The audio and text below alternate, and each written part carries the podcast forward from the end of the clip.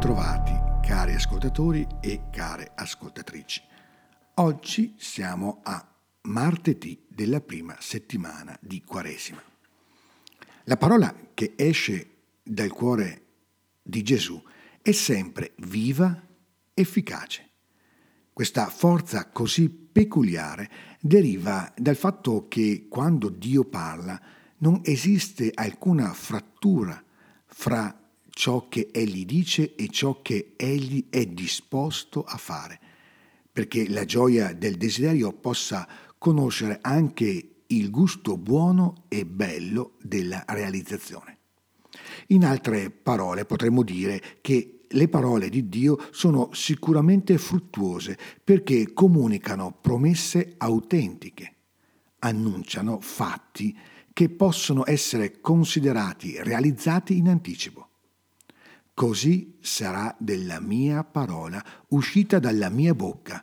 Non ritornerà a me senza effetto, senza aver compiuto ciò per cui l'ho mandata, ci dice il profeta Isaia nella prima lettura. Isaia ricorre all'immagine di alcuni fenomeni naturali assai comuni per confermare questa straordinaria intuizione circa la forza invincibile della comunicazione esistente tra il cielo e la terra, come la pioggia e la neve scendono dal cielo e non vi ritornano senza avere irrigato la terra, senza averla fecondata e fatta germogliare, perché dia il seme a chi semina e il pane a chi mangia.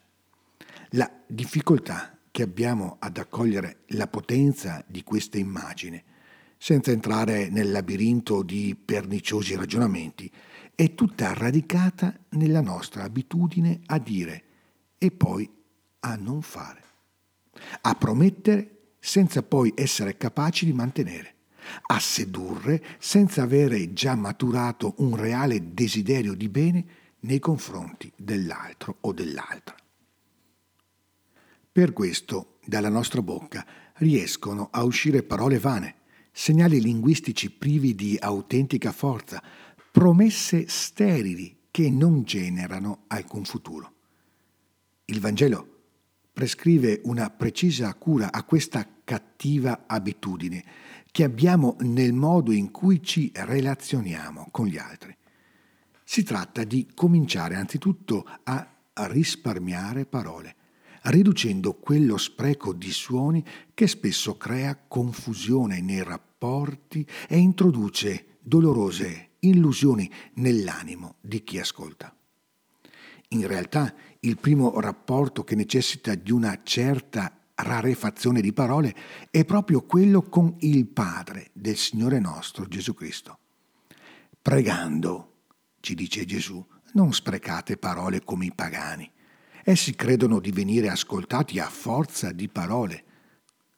Non siate dunque come loro, perché il vostro Padre sa di quali cose avete bisogno prima ancora che gliele chiediate. Purificare la preghiera dagli eccessi verbali è scuola di pazienza e di umiltà. Ci educa a credere che molta della felicità che andiamo cercando in realtà ci stia già aspettando da qualche o altra parte. Se ne avvertiamo la mancanza, non è perché Dio sia assente o distratto, ma solo perché le nostre vie sono ancora abbastanza lontane da quelle della verità e della giustizia. Rivolgerci al Padre con poche, asciutte parole non significa raffreddare il nostro rapporto filiale con la sua bontà paterna, ma semplicemente imparare a rimanere umilmente di fronte al mistero della sua volontà, nell'attesa che diventi presto anche la nostra e magari pregare perché lo diventi significa dimorare nella fiducia che i nostri desideri verranno ascoltati non a forza di parole, ma con parole e silenzi forti di speranza. Le parole sobrie, sincere, cordiali, che un figlio deve sempre essere e sentirsi libero di rivolgere al suo babbo nella fiducia che verrà sempre in qualche modo ascoltato ed esaudito. Naturalmente questa estrema libertà comporta anche il divieto di domandare quello che non siamo disposti a dare noi stessi agli altri, figli dello stesso Padre e dunque nostri fratelli e nostre sorelle.